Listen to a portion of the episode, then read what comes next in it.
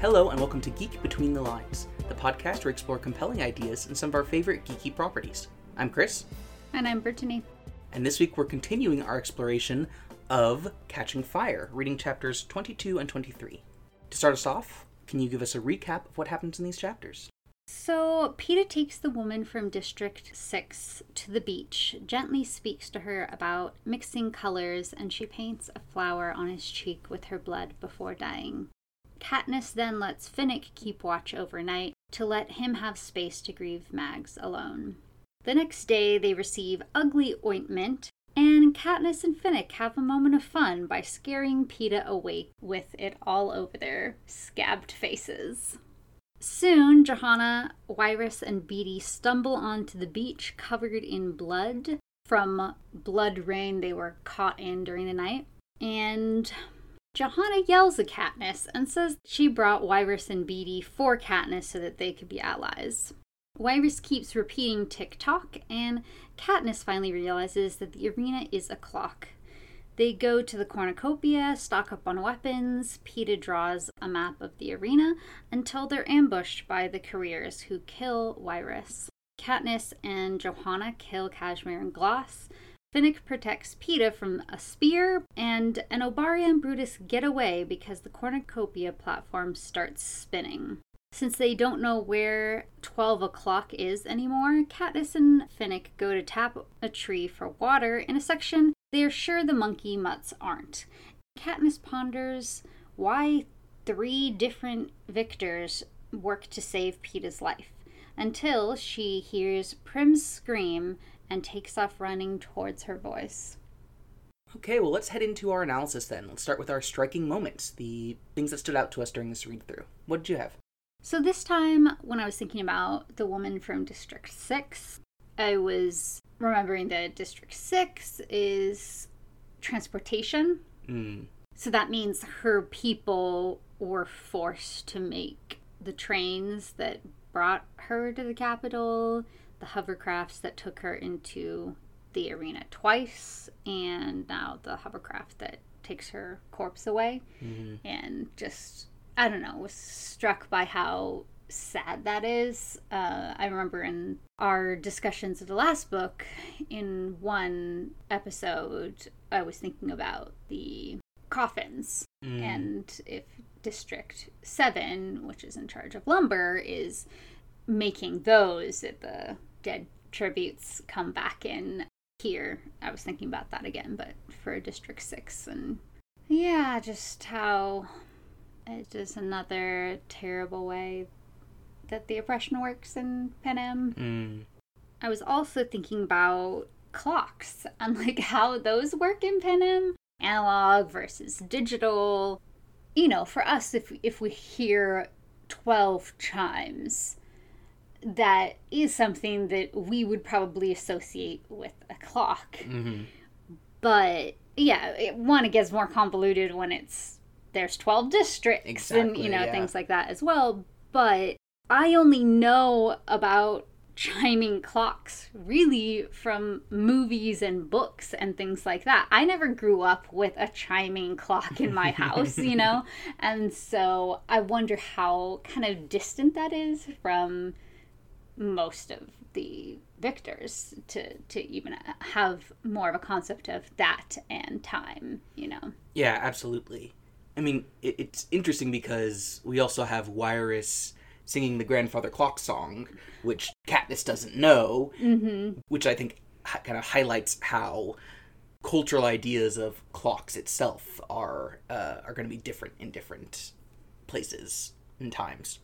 Totally. And, there's plenty of stuff that we would have some cultural reference that young Gen Z or this new generation of people won't, Yeah, it's like the image for a phone. Yeah. For, like, picking up the phone and things like that.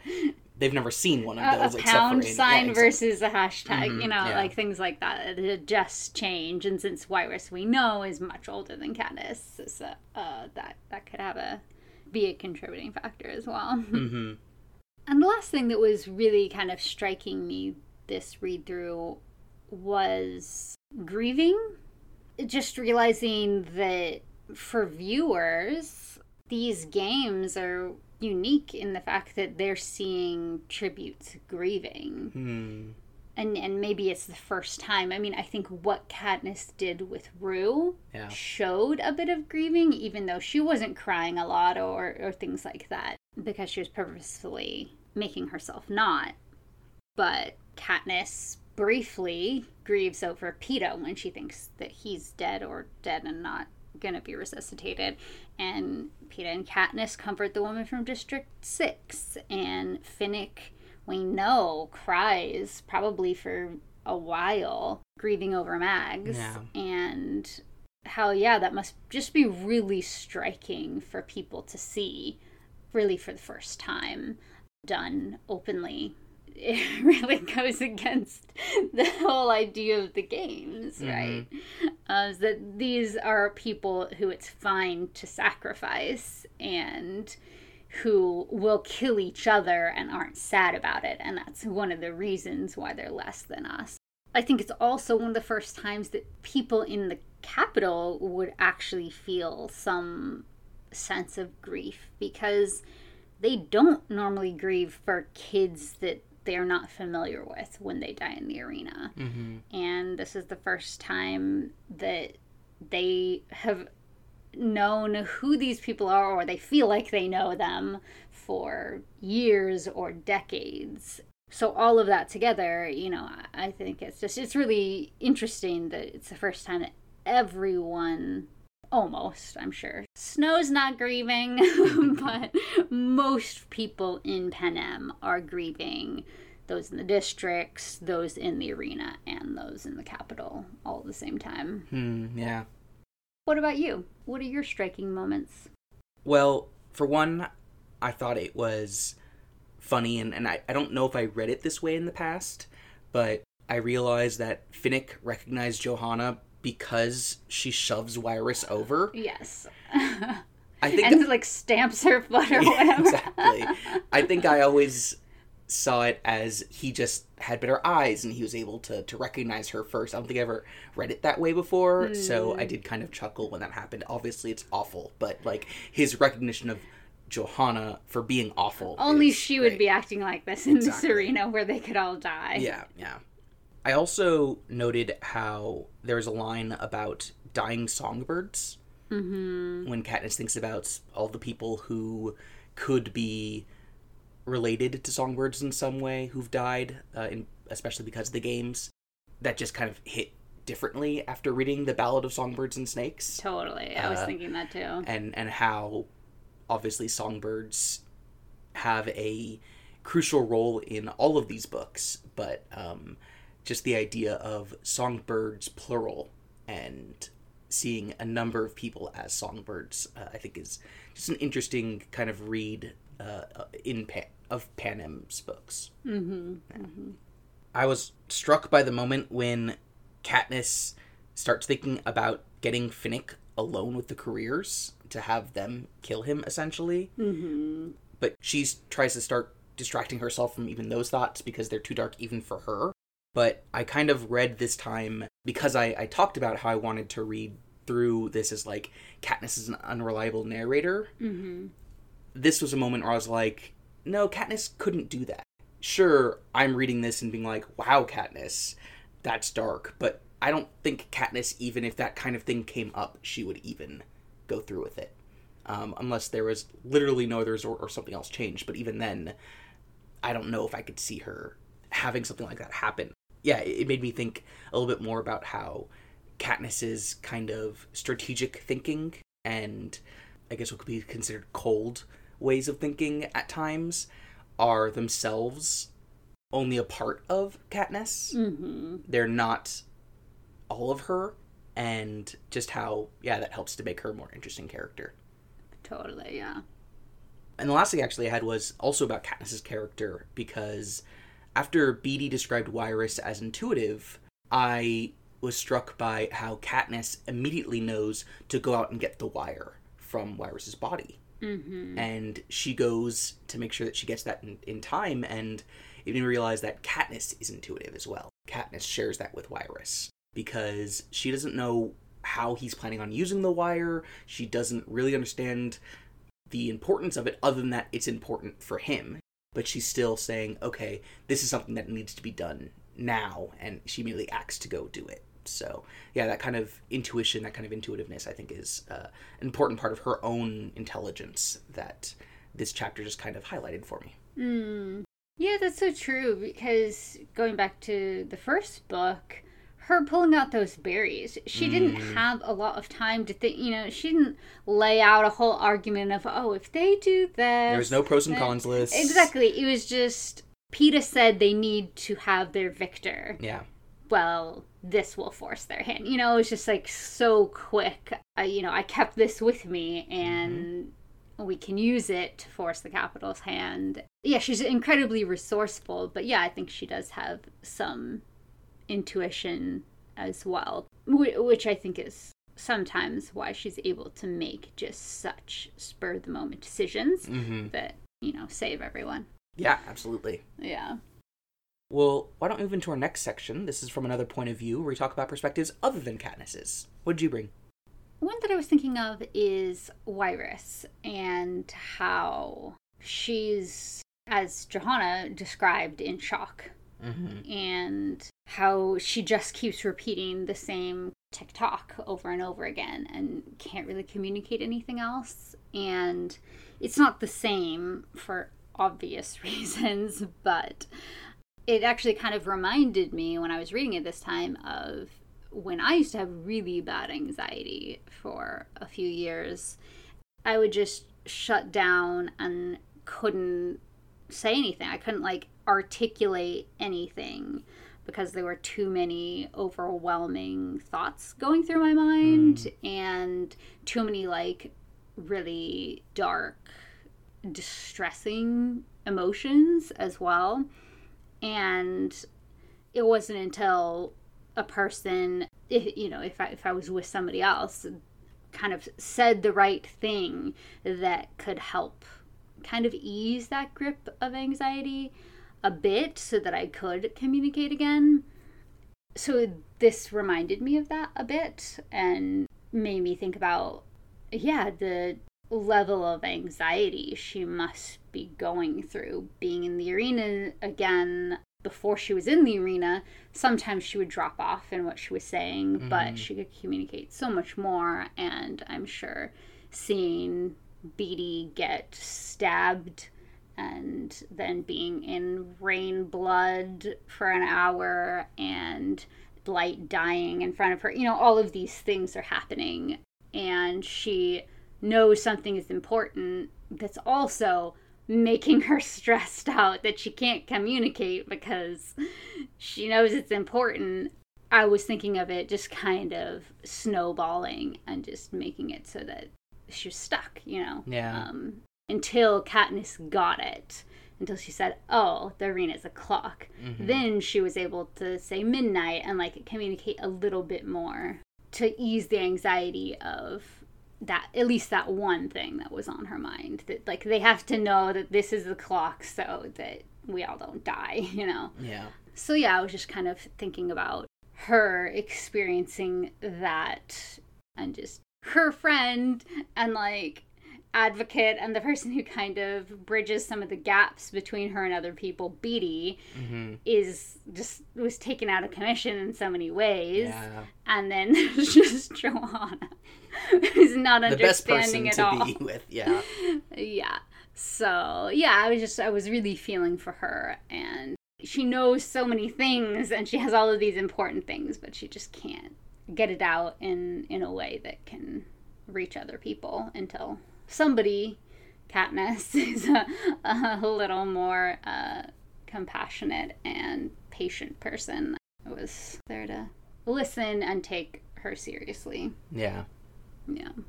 I was also thinking about the perspective of Katniss's mom and Prim. Mm.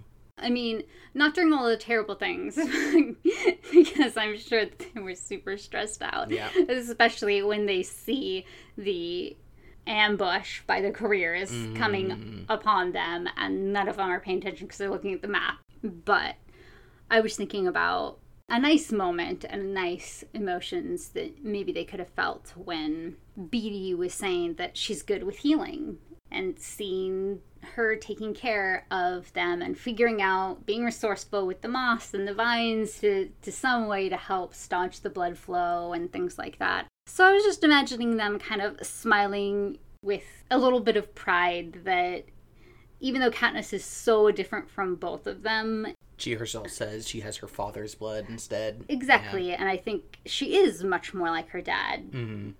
She's a hunter, a forager, a singer, but her helping others medically in the arena, which she did in last games and this games, you know, it's something that she learned from her mom and Prim, even if she doesn't know a lot. And so, yeah, I was just thinking about them being happy inside, even in the midst of all of the stress, that there's something that they helped her with that could help her survive in the arena and help other people. Yeah. Yeah, that's nice. But what about you? What are your other points of view? I was thinking about what it was like for Johanna when she first meets up with Katniss and how upset she is, how pissed she is at the lack of gratitude Katniss shows. Yeah. Because she doesn't know that Katniss didn't actually ask her to get Wiress and Beetee. Yeah. And so when she delivers them after everything she's been through and Katniss just says lay off her without understanding the context that Johanna assumes she knows. Totally. Yeah, I can understand for someone who's already a bit of a firebrand to react pretty strongly at that. Well, yeah, I mean, she had to spend all of these hours just with Wiress and Beetee, trying to keep them alive, and maybe she would even in a little bit blame them for Blight dying, because maybe they wouldn't have kept trying to get out of that blood rain as much if it was just them two. Yeah. But I imagine that was, I mean, Beetee is like really injured, exactly, and Wiress is not doing well, so yeah, I I can understand why she's angry, but she's also just so angry. Yes, she is. The Finnick just picks her up and dunks her in the water. And that is, I think, a very funny thing. And it's funny because she is still hurling insults at Katniss. Yeah. She doesn't turn against Finnick. No. She doesn't start attacking Finnick. She continues her assault on Katniss. So, yeah, I think that's an interesting moment for her. But at the same time, being in the water, Finnick is also helping to clean her off of all the blood that she's covered in. So he's, I'm guessing, trying to cool her off and and keep her away from doing anything to Katniss. But, yeah, it's an interesting moment. Totally. Yeah, it's interesting that she has so much anger towards Katniss. It's a very specific way, I feel like. Like, she's annoyed at Wiress and Beetee, but it's not the same anger. Yeah. And I wonder if part of it is she's mad because if Katniss just hadn't done this thing with the berries last year, we wouldn't be in this situation. Or maybe she's angry because she had to go in, didn't have any other choice, just like Katniss, but Katniss is going to get so many more sponsors than she will. And maybe she's just angry because, in general, her life has been terrible, and instead of trying to stuff it down, she just doesn't, you know? Yeah, I think that she probably already has that disposition. I actually see another reason why she might be angry, which is a bit of a spoiler. So if you want to avoid those, please skip 1 minute ahead. But with the plan that they have going on, Johanna is knowingly been asked and has agreed to sacrifice herself for Katniss. And I can understand someone like Johanna, who is essentially being told you aren't as important as this other person, being really angry at that. And not only angry at this whole situation, which isn't anyone's fault, but just hating Katniss because everything she does just twist the knife in her gut that why is this the person who is more important than I am? Why is this the person who I'm supposed to be putting everything on the line for when she is ungrateful in this moment, when she is however else she sees Katniss? I, for me, at least, I think that's a big factor, too. Well, and I also wonder if it's, look how defiant Katniss was, and why does she still have loved ones? Yeah. We have to protect her and Peeta, because she cares about Peeta, you know, and she doesn't have anyone. Katniss was the one who broadcast her defiance. Mm-hmm. Yeah, I mean, Katniss at one point thinks if this is what it'd be like to have an older sister who she fights with. Yeah. And I can kind of see this as like the trope of like the Marsha, the, you know, how... on the Brady Bunch. Oh my god. How Jan, she's just like, oh, Marsha. Everyone loves her. Mm-hmm. No one loves me as much. And I mean, I don't think that she wants people to like her, but I think she's just angry. Things are easier for her. Yeah. Things, you know, yeah, she still has her loved ones. She has not received the punishment I've gotten, and yet she is seen as so important. Mm-hmm. And, I mean, I think it's also sweet in a sense that she's angry, too, on Finnick's behalf. Yeah. That Finnick lost Mags, who was so important to him, as she described it, half of his family. Yeah. So she says accusatorily, what happened to Mags, you know? And she's mad that somebody that she does care about has been brought more pain because of this situation as well. Totally, yeah. Yeah, who knows? Maybe she liked Mags as well. Mm-hmm. Imagine that. Yeah, I did have one other perspective that I was thinking about, and that's Peeta's. Mm. And this is, I think, another example of Katniss's narration missing something, because we don't see a lot of what's going on with Peeta after the Morphling dies. Mm-hmm. And I think he would have been really affected by that. I started by thinking about what Peeta was feeling in the moment.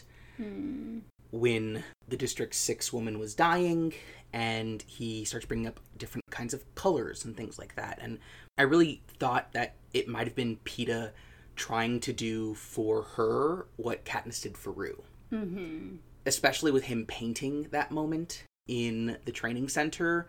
I was really thinking about how he was so touched by that moment, and then how he wanted to do something similar, but he didn't have the singing voice, he didn't have these other kinds of things, so he thinks back to what was meaningful in the limited interactions that he had with them, and that was ideas of color, and so that's something that he could bring, and so he does, and he talks her through that, and I thought that was a really touching moment.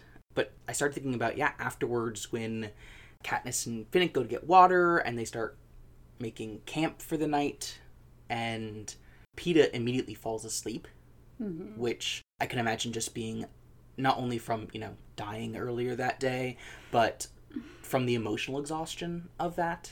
Yeah. And just how physically and emotionally drained he would be. And then to wake up to Katniss and Finnick's green scabbed faces must have been quite a moment for him. Yes. A great moment. Hopefully it gave him a little bit of stress relief. Yeah, I mean, I'd hope so, but it just... Yeah, I kind of started realizing again how, especially now that we have such a large group of characters, we spend, I think, less time with everyone. And so this, from another point of view, becomes, I think, even more engaging. Because we see how Katniss is engaging with all the things they're going through, but there's 5 other people in her group that were doing the same. Mm-hmm. Yeah, definitely. And another layer for him, too, as we've been reading more of him with the interpretation that he could have mm-hmm. depression and not want to live, and seeing somebody die for him when... Yeah. His own life isn't even something that he really wants, you know, could feel just different than someone dying for you in a different circumstance, you know? Totally, yeah. I mean, you would always feel guilty and terrible about it, but, yeah. Yeah. Well, why don't we move into our touch points? These are ways that we see the narrative reflecting our own society. What do you want to talk about? So a short one for me is just when Katniss is looking at Beetee's injury and then looks at the jungle and thinks, I bet there's a whole pharmacy in there if I knew how to use it. Mm-hmm. And, I mean, it's just so true. Absolutely. It's just another moment. Since last book, I haven't learned a skill.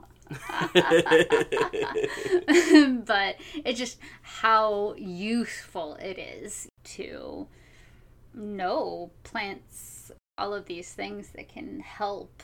And we get so much out of bottles, but really nature has so much there already. Totally. I mean, sure, they don't have antibiotics in the same way, and, you know, not to say that forego modern scientific medicine or anything like that, but... Yeah, we're pro-vaccine on this podcast. Yes, obviously. But, yeah, there's so many great properties in nature that is just there and we don't use. Mm-hmm. And it's an interesting change for Katniss, mm-hmm. who was arguably... most of it to survive in the last games because of her knowledge, and here Absolutely. It doesn't really help her. Mm-hmm. Which also is another point, that she had the opportunity to learn about the plants, but she didn't spend time there because she was totally fine last yep. games because of her knowledge. Yeah, here I have so much information on my phone. I can access the internet, and I don't spend the time to familiarize myself with stuff. So. Yes. Another thing I was thinking about is Beetee being so smart and quick enough to hang on to his glasses when he's thrown from the cornucopia. Mm-hmm. And so I was thinking about not just the inconveniences, but also the risks of varying levels that eyesight can bring. Yeah. Clearly in Panem, where you might be in the arena, so that's huge, but in our own world as well, whether people have access to it or not. He's the only victor that we know of, I think, that has glasses, and so I don't know if other people's, I mean, you know, other people can't have perfect vision, you know, so... I wonder if any of them have access to something like laser eye surgery or something like that being a victor, or if they don't, but they have had no need to correct their vision in any way. Yeah. And maybe Beetee just wants to have the glasses because he wants to see everything clearly, even if it doesn't have anything to do with his survival, you know? Mm-hmm. Yeah, that's interesting. The closest I came was when I was traveling through Europe, and I broke my glasses. So for the next, I think, 3 weeks when I was traveling around, my eyesight wasn't quite as bad as it is now. So I was able to survive in a way that even now would be a lot more difficult. But even so, as I'm touring Berlin and Dublin and these places, I'm, you know, spending so much time and money, you know, and resources, like, being able to go to, there's still definitely a regret there of that. But that's the least of my worries, you couldn't have as good of a Europe trip. But that's the thing, is I'm saying it's the closest I've come. No, I know. Totally. Because I was in Europe and I didn't know where I could go to get new glasses. So if my eyesight was as bad as it is now, I probably would have to find that out, because it just would be so much more detrimental. But yeah, so that's a really good point. No, I have a similar story, but it was when I was in Peru and I lost one of my contacts. I don't know what happened.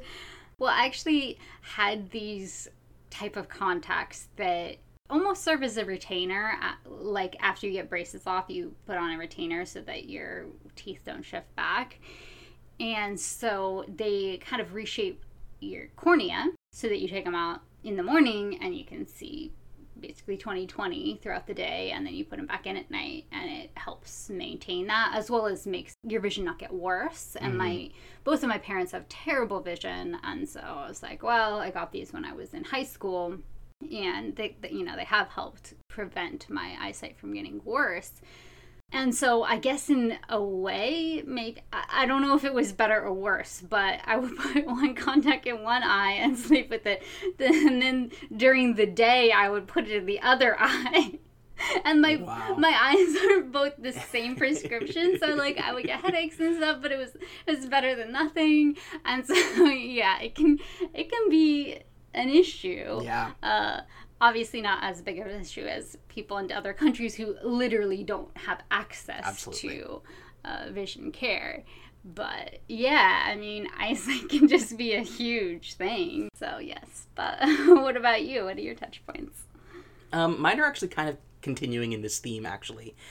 First, a short one of my own, when Katniss talks about how she's starting to scab up and how the itching, she doesn't know it's worse, the itching or the pain itself. And that just reminded me of another story from when I was in Europe, and I got stung by a school of jellyfish. Oh, yeah. So I had at least 8 stings all over my body. Yeah. And, like, they weren't fun when I got them, for sure, but by far the worst thing was a week later when they all scabbed up. And just knowing I couldn't itch them, but, like, feeling them all the time. And some of them were in, like, really bad places, like my armpit, so it's always moving. It's, like, not okay. So yeah, that was bad. Again, pretty tame compared to a killer fog, but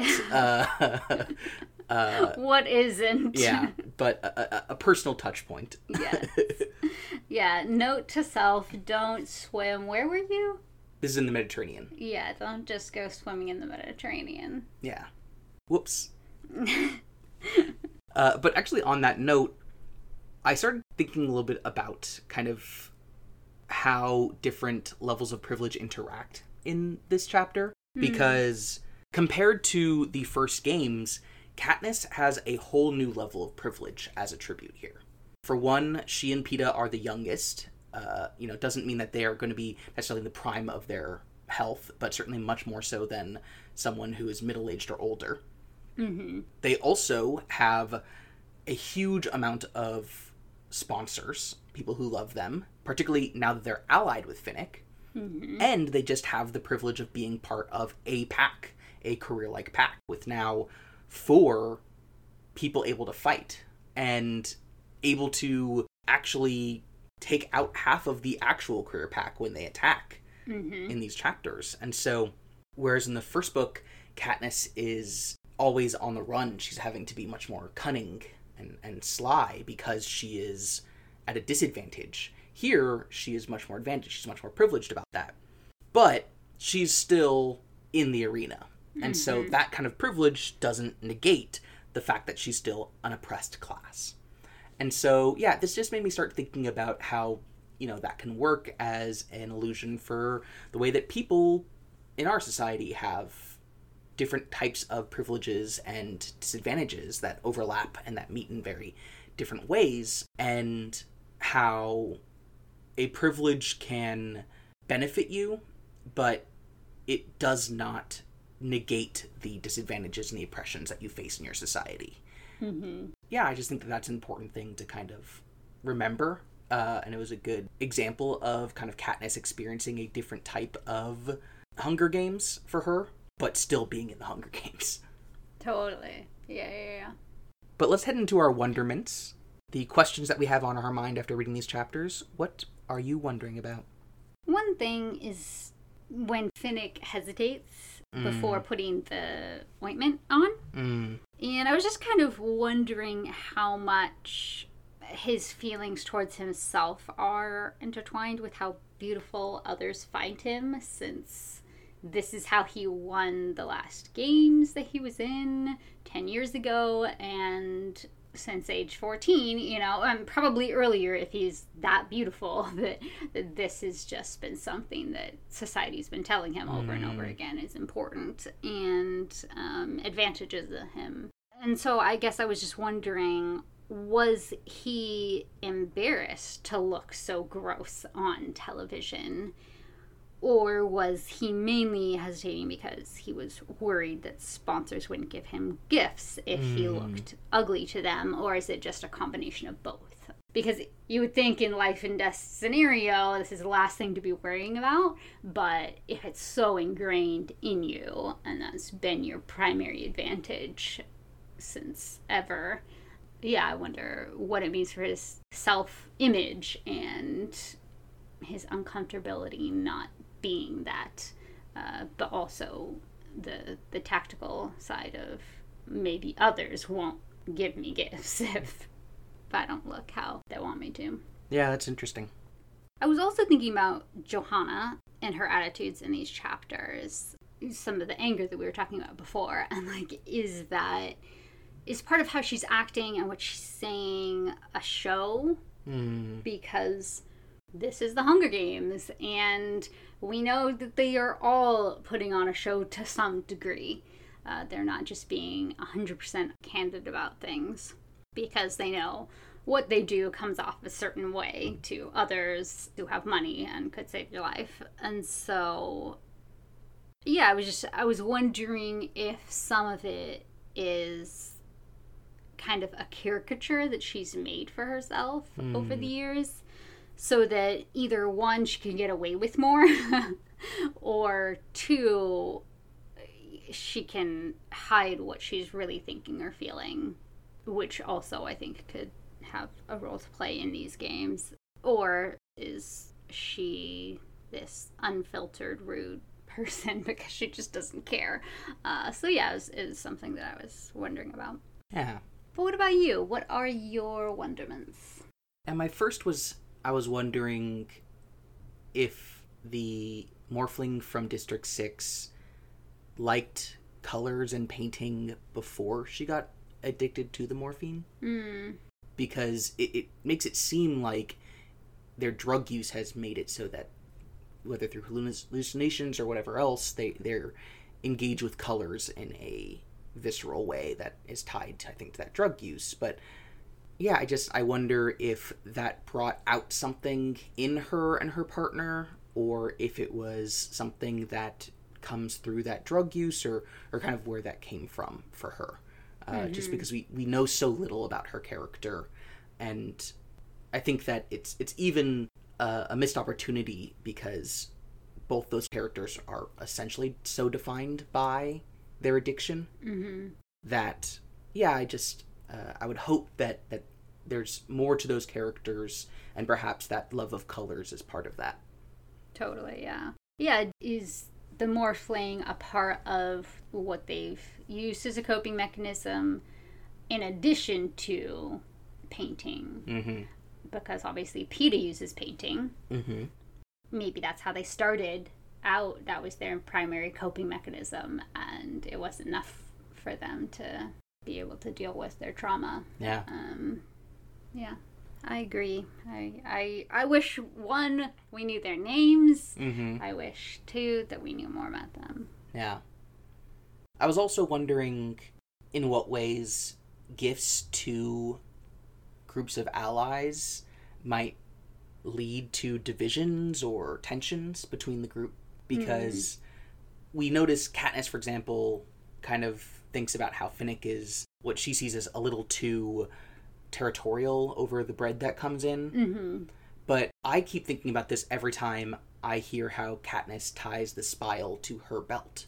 Totally. Because if I was Finnick and I saw Katniss do that, and I thought, okay, what happens if Katniss gets taken out by a wave or something, and then I don't have access to this spile anymore? You know, why is she the one who always gets to have it on her belt? Totally. Yeah, that just makes me think about how when you're giving a gift to a large group and it doesn't come with a message, because this isn't the movies, so you're not sure even who sponsors they are, or, you know, anything behind it.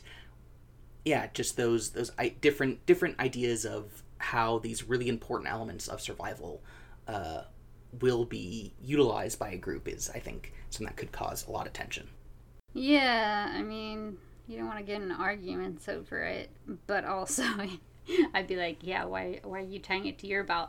But also, she's the one who actually figured out what it was. So it's like, there could be arguments made, but yeah, totally. You don't want to get into it when you're in an arena and everybody's armed. Yeah, absolutely. Choose your battles, yeah. Literally. I mean, you don't get to choose your battles, so avoid the ones you can. Yeah. Okay, well, why don't we head into our last segment? These are our intentions, what we're taking with us after this conversation. So, every time I've read this book and I get to the scene where the woman from District 6 is dying and Peeta is describing the colors to her, it's just such a great scene. It's one of my favorites in the entire trilogy. And, yeah, it's just the beauty of connecting with someone else's humanity, the beauty of helping someone ease into death is just striking to me. And I personally find a lot of comfort and meaning in engaging with distractions with another person as a form of rest from the terrible things, not only like in this world, definitely that, but also the acute personal terrible things that happen in life. Mm-hmm. So yeah, I guess I just am wanting to always remember and keep in mind that there's deep meaning and beauty in just being with someone when you can't do something to quote unquote solve or directly address or change the bad situation, but just being and sharing in something together is meaningful. Yeah. What about you? What is your intention? I think that after these chapters, I really want to pay a lot more attention to the relationship between Finnick and Johanna. Mm. Because I do think that there's a real friendship there. We kind of talked a little bit already about some of the things that they clearly know about each other and the ways they interact. But I also don't want to kind of let myself fall so far down the bro TP kind of rabbit hole that it kind of excuses away what could be problematic behavior. Because him picking her up and dunking her in the water repeatedly, like, that scene reads as very funny, as we were laughing about before, but it could also be really an issue if that was something that she didn't want, or if she was someone who didn't love the water the way that Finnick loves the water, or who has problems with men picking her up and, you know, taking away her bodily autonomy, or whatever else it might be. You know, I think that's something that could be seen in a different light as well. And so, yeah, I want to... Totally. I mean, I hate when people pick me up. I'm a very small person, and I'm just like, no, don't just pick me up, throw me over your shoulder, even in a laughing way, because I can't do anything about it. Mm-hmm. Yeah. And so, yeah, I want to pay a little bit more attention to their interactions, to the ways that they think about and talk about each other, and just kind of not only highlight that friendship, but also be more critical of that, too. Mm-hmm. Yeah. Well, I think that's going to wrap up our discussion. So what's happening next time on The Hunger Games? So next week we are going to be reading chapters 24 and 25, where Katniss and friends hatch a plan. Ooh. And that will be our penultimate Catching Fire episode. Chapter episode. Yes, where we read through the chapters. Yeah, we'll do a conclusion episode like we did for the Hunger Games book. But yeah, only 2 more chapter episodes. Yeah. And so that means it's a great time if you have been thinking about becoming a patron but haven't yet. We are soon going to be having our live Zoom meetup again to talk about Catching Fire and our experience reading through it and with the episodes and everything like that. Last time was super fun, so we would love to have you join us this time. Absolutely. And also, if anybody wants to volunteer to help with the transcripts of our episodes, we already have the bulk of it put through a program, but just need someone to go in there and edit them, and we don't really have the resources and energy to be able to spend time on that right now, but if any of you would like to volunteer to do some of those, that would be amazing. We have several of our episodes already transcribed and they're just waiting for a little help.